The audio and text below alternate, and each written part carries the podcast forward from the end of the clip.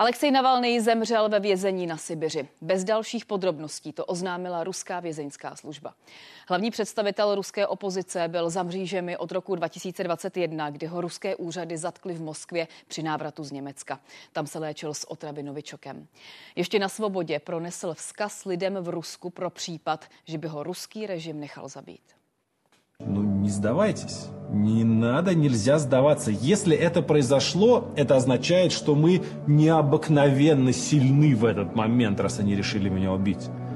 И нужно использовать эту силу. И я хочу призвать все мировое сообщество, всех находящихся в этом зале, людей во всем мире, чтобы мы вместе сплотились и победили это зло, победили ужасающий режим, который сейчас в России.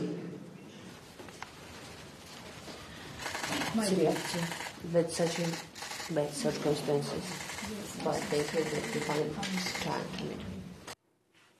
A toto téma probereme s novinářkou Petrou Procházkovou. Dobrý večer. Dobrý večer. Ředitelem pobočky Amnesty International v Česku Pavlem Gruberem. Dobrý večer. Dobrý večer. A na telefonu máme ministra zahraničí pana Jana Lipavského. Dobrý večer, pane ministře. Eh, dobrý večer.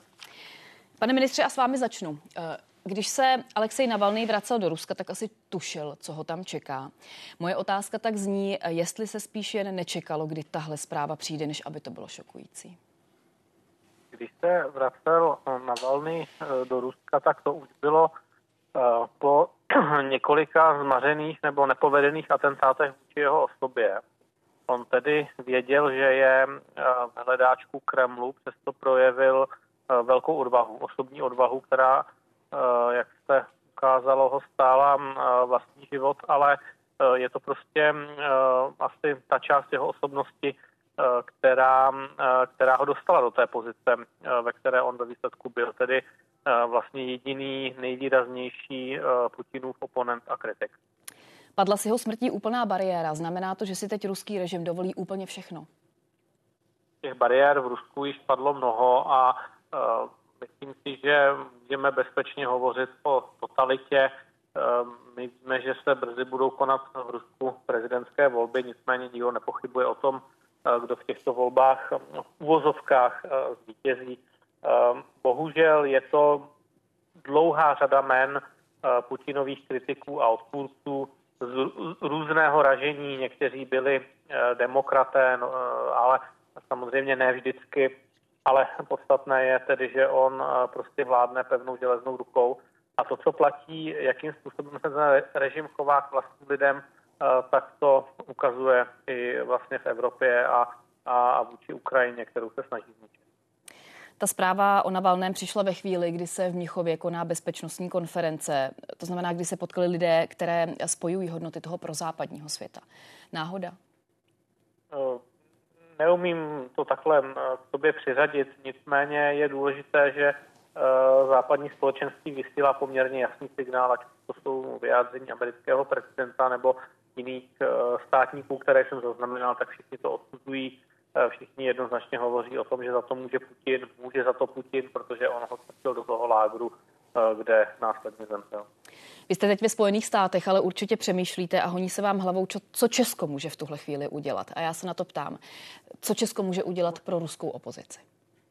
Musíme pokračovat v tom, co děláme. To znamená trvat na principech, eh, které jsme si ať už v kartě OSN nebo třeba v Helsinské deklaraci stvrdili i společně s Ruskem. To jsou základní eh, principy humanity a naše lidskoprávní pomoc se právě opírá o tyto základní principy, to znamená uh, osobám, které se třeba nějakým způsobem podílejí na opoziční činnosti, my dokážeme občas, občas trochu pomoci, ale rozhodně se nemůže jako Česko nebo žádný jiný stát mimo Rusko postavit ruskému režimu.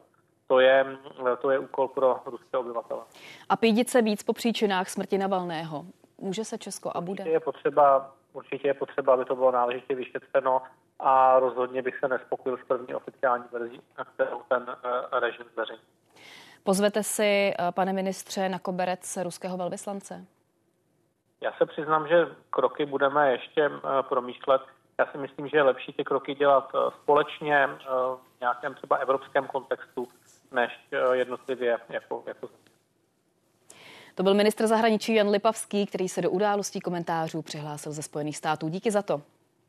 Děkuji, nashledanou. Na úmrtí ruského opozičníka reagovala řada světových státníků. Oceňují Navalného odvahu, za jeho smrt podle nich nese odpovědnost ruský režim, který utlačuje ty, kteří se nebojí promluvit. Russian authorities are going to tell their own story. But make no mistake, make no mistake. Putin is responsible for Navalny's death. Putin is responsible. What has happened in Navalny is yet more proof of Putin's brutality.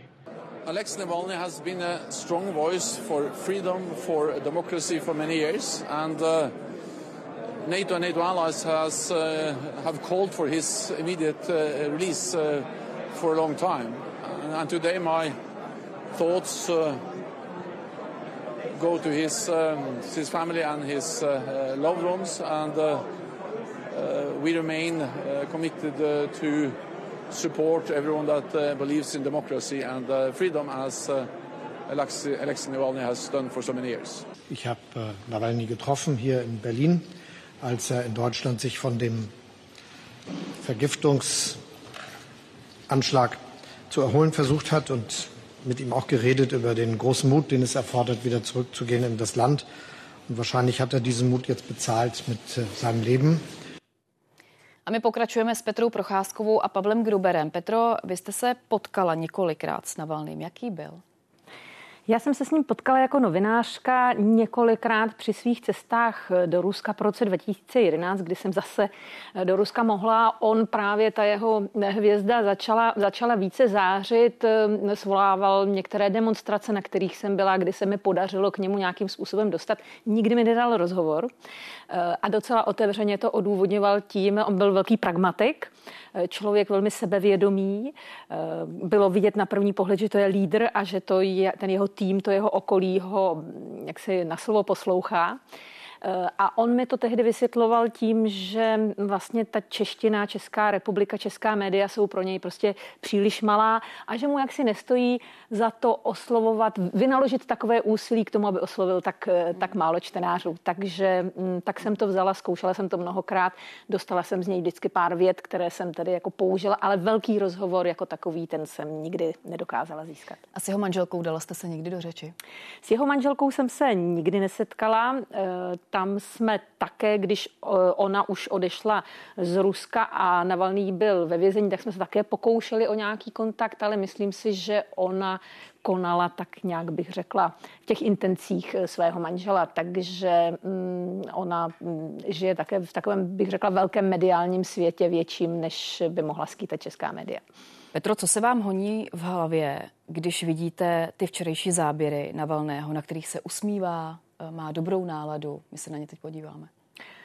Byl to včera typický Navalný, který i v těžkých chvílích eh, vtipkoval. On si tak dělal jako trochu legraci vlastně ze toho svého protivníka, z toho režimu a to si myslím, že vlastně bylo to nejvíc, co na něm iritovalo uh, Putina a jeho tým, že on je přesto, že už je tak dlouho vězněn, uh, že strávil 307 dní na samotce v tom takzvaném štrafném izolátoru, což je ruský název pro takovou tu samotku, vězení ve vězení, že je stále v dobré náladě a dělá a to si z nich legraci. Na těch záběrech a tu dobrou mm, náladu. Přesně tak. Takže on netrpěl žádnou nemocí, eh, tak samozřejmě je velmi pohublý, je mnohem hubenější, než eh, když byl na svobodě před těmi třemi lety, ale netrpěl žádnou nemocí, žád, nebyla tam žádná fatální diagnóza, zkrátka nic nenasvědčovalo tomu, že by se mělo stát něco tak tragického, jako se dnes stalo. Pane Grubere, jak tedy tu zprávu o jeho smrti interpretovat? Je to něco naprosto šokujícího, nebo se opravdu čekalo jen, kdy to přijde? A, no, já se trošku bojím, že šokující to opravdu není ono. Vlastně, když se podíváte i na vyjádření pana Navalného, on vlastně po tom rozsudku na sociálních médiích on to poustoval. Já jsem si velmi dobře vědom, vědom toho, eh, že jdu do vězení na doživotí. To znamená, já z toho vězení nedojdu do konce svých dní nebo do konce existence stávajícího režimu a bohužel teda platila ta první varianta. To znamená, když budeme vycházet z jeho vlastního vyjádření, a, asi je to opravdu smutné, vypovídá to o současném Rusku, ale šokující to A to ne... mě zajímá, jestli něco i nového to vypovídá o Rusku, protože tohle je zřejmě vražda. Já se bojím, že vím, že to jako dnes zaznívalo takové to vyjádření odevření očí a tak dál. Já si bojím, že pokud by tato událost měla někomu odevírat oči, tak je měl strašně zavřené. Po tom, co se poslední dva roky dělo na Ukrajině, eh, potom, že pan Navalny je v řadě několikátý člověk, který zaplatil svým životem eh, za to, že se, že se bral za, za základní práva, za svobodu slova, schromažďování, poukazoval na šílenou korupci ruského režimu. A to znamená vlastně skutečně, je to jakoby pokračování toho, jak Rusko vidíme dlouhou dobu ti lidé, co se tomu věnují, jako třeba paní Prokázková to vidí detailně a, a, a bojím se, že to jako vlastně žádné jako velké nějakého rozvíjení by být nemělo. Co se Petro bude dít dál v zemi, která se rozhodla vraždit lidi? Jak budou reagovat Rusové? Půjdou do ulice nebo se zaleknou, protože si uvědomí, že tohle může potkat každého z nich? Dneska jsme viděli m, mm, takové projevy účasti v Moskvě k Solovickému kameni, eh, který symbolizuje oběti eh, represí stalinského režimu. Chodili lidé A zhruba... My to teď taky vidíme, to jsou tyhle záběry. Ano, ano. Eh, tam je zajímavé, že ten kámen je umístěn přímo před budovou FSB, tedy bývalé KGB, symbolu těch největších represí, které Rusko, potažmo Sovětský svaz v historii postihlo. Zajímavé je, že policie, tak jak já jsem sledovala ty záběry online, pouštělo lidi po malých skupinkách nebo po jednom k tomu kameni, upozorňovalo je, ať nic nevykřikují, eh, říkalo jim, eh, říkali jim policisté, aby se tam dlouho nezdržovali, ale nechali je položit eh, ty květiny. Celkem ale po Rusku se takových akcí konalo více a pár začených tam je. Především lidé, kteří, jak to vidíme, vyšli třeba s nějakým plagátem nebo něco vykřikovali, nebyla to smrt, ale vražda jsem například zaslechla a tak dále. Takže zatím to vypadá, že ano, že to vzbudilo velkou pozornost, je to vidět i na sociálních sítích, ale že by vyšly tisíce lidí do ulic eh, a protestovali proti režimu, který zabil Navalného, to se zatím nezdá. Hmm. Pane Grubere, co je to za režim, který má za polárním kruhem trestanecké kolonie? Jak to tam vlastně vypadá? Co se tam děje? A tak tady to zaznělo, je to vlastně, je to jakoby diktatura, možná bych navázal na to, co říká paní Procházko, a jestli se dá něco čekat. V současném Rusku není možné dělat efektivní míru milovný protest. Ta diktatura je tak dokonale utažená. A vlastně tam se zapomíná, že to první velké utržení přišlo před deseti lety. Vlastně po obsazení Krymu 2014 byly přijaté ty první zákony. Před dvěma lety se to výrazně zpřísnilo s tím, s tím zákonem, který, který mluví o, o těch nepřesných a diskreditujících informacích ruské armádě. A to znamená, v Rusku v současné době skutečně ty protesty jsou velmi individuální a musí být často i velmi kreativní. To, že ta země má trestanecké kolonie, prostě je to strašně smutné a je to nějaký jako relik z hluboké minulosti, který jsme doufali, že už prostě zažívat nebudeme. Vy jste, Petro, v únoru 2021 napsala článek, který vycházel i z nějakého průzkumu a zkrátka, když to stvrknu do jedné věty, tak byl o tom, že Navalny by nebyl ruský Václav Havel. Proč ne? On byl úplně jiný typ politika. Dnes já jsem o něm posíl, poslouchala, protože jsem měla celý den v autě, tak jsem o něm poslouchala eh, řadu komentářů a zhodnocení jeho ruských kolegů, politologů a vlastně všichni se shodují v jednom. On to byl velmi, byla to velmi silná osobnost, statečný muž, ale také muž takového toho lídrovského typu, který si nenechal, nebyl to rozhodně muž kompromisu, nebyl to uh, uh, přímém slova smyslu demokrat liberál. To vůbec ne. On byl spíš na té pravé straně politického spektra, eh, navrhoval lepší Rusko, reformované Rusko, ale nikoli v Rusko liberální v tom smyslu třeba eh, lidských práv tak, jak je vnímáme my. On byl velice, velice například strohý vůči imigrantům, velice ostře se vyjadřoval vůči Kavkazanům, eh, kteří žijí ve velkých ruských městech a on je o tamtud chtěl dostat pryč. Nakonec ani jeho postoj ke Krymu bezprostředně po anexi v roce 14 nebyl tak úplně jasný. On kdysi koketoval s ruským nacionalismem a e, jak si přikláněl se k takovým těm myšlenkám Velkého Ruska. Nicméně jako kritik Putinova režimu pro nás byl prostě důležitý, aniž bychom detailně, bych řekla, hodnotili ty jeho politické postoje. Jeho hlavním motem byl boj proti korupci on jako nějaký ucelený politický projekt, jak by mělo přesně Rusko vypadat právě z pohledu toho politického uspořádání, vlastně ani neměl. Ale my ho dost vnímáme jako demokrata, bojovníka za lidská práva.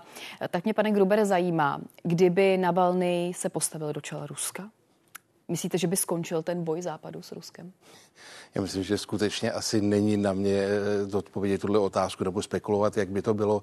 Já bych možná jenom doplnil eh, to, co tady zaznělo. Vlastně my jako Amnesty International jsme měli, my jsme jakoby bojovali za Navalného, bojo, podporovali jsme jeho boj za svobodu. V jednu chvíli jsme i my zaváhali kvůli těm jeho minulým výrokům, zdá ho označovat za vězni svědomí. Potom jsme vlastně sami se stáhli k tomu, že to byla chyba, protože vlastně jeden z principů je, že eh, my, když někoho označíme za vězni svědomí, my nemusíme souhlasit se všemi jeho názory. Důležité je, co ten člověk dělá a to Navalny vždycky bez zbytku splňoval. A to, jak by fungoval v čele Ruska, to hmm. opravdu se, bych se vůbec neodvážil spekulovat. To. No a jeho postoj k válce na Ukrajině, jaký byl? Protože já si nějak nevzpomínám, že by se vyloženě jako důrazně ohradil, ale třeba se plet. No tak on, víte co, on byl uh, zatčen v lednu 2021, poté, co se tedy dobrovolně vrátil do Ruska. A myslím si, že uh, válka na Ukrajině uh, to už on byl rok vlastně vězněn, on už se pak nikdy na svobodu nedostal od toho svého zatčení v roce 2021. Když byl rok vězněn, tak eh, začala v únoru 22 válka na Ukrajině. On eh, on vlastně, já si myslím, že on tu válku musel vnímat z, jaksi z dvojího pohledu. Jednak eh, on, myslím, že ji nikdy nepodpořil, ani se k ní nějak zvlášť nevyjadřoval, ale zároveň jeho ty události nesmírně zastínily. On předtím byl tématem číslo jedna i pro západní média. To, že byl ve vězení a dokázal se i z toho vězení neustále jako ozývat. On byl stále politicky aktivní, na rozdíl třeba od jiných vězněných eh, vězňů politických v Rusku, tak o něm jsme neustále slyšeli, neustále jsme o něm četli na sítích. Najednou tady přišla válka na Ukrajině a on byl, on byl prostě odsunut z hlediska jaksi zájmu médií, na, ani ne na druhou, ale na pátou kolej. Myslím si, že s tímhle on prostě nepočítal. Hmm. A o kom se bude psát teď? Kdo ho nahradí? Přímém slova smyslu ho nenahradí nikdo. On byl výjimečný opravdu v tom, že dokázal eh, najít společnou řeč eh, s širokou, eh, s širokou ruskou veřejností.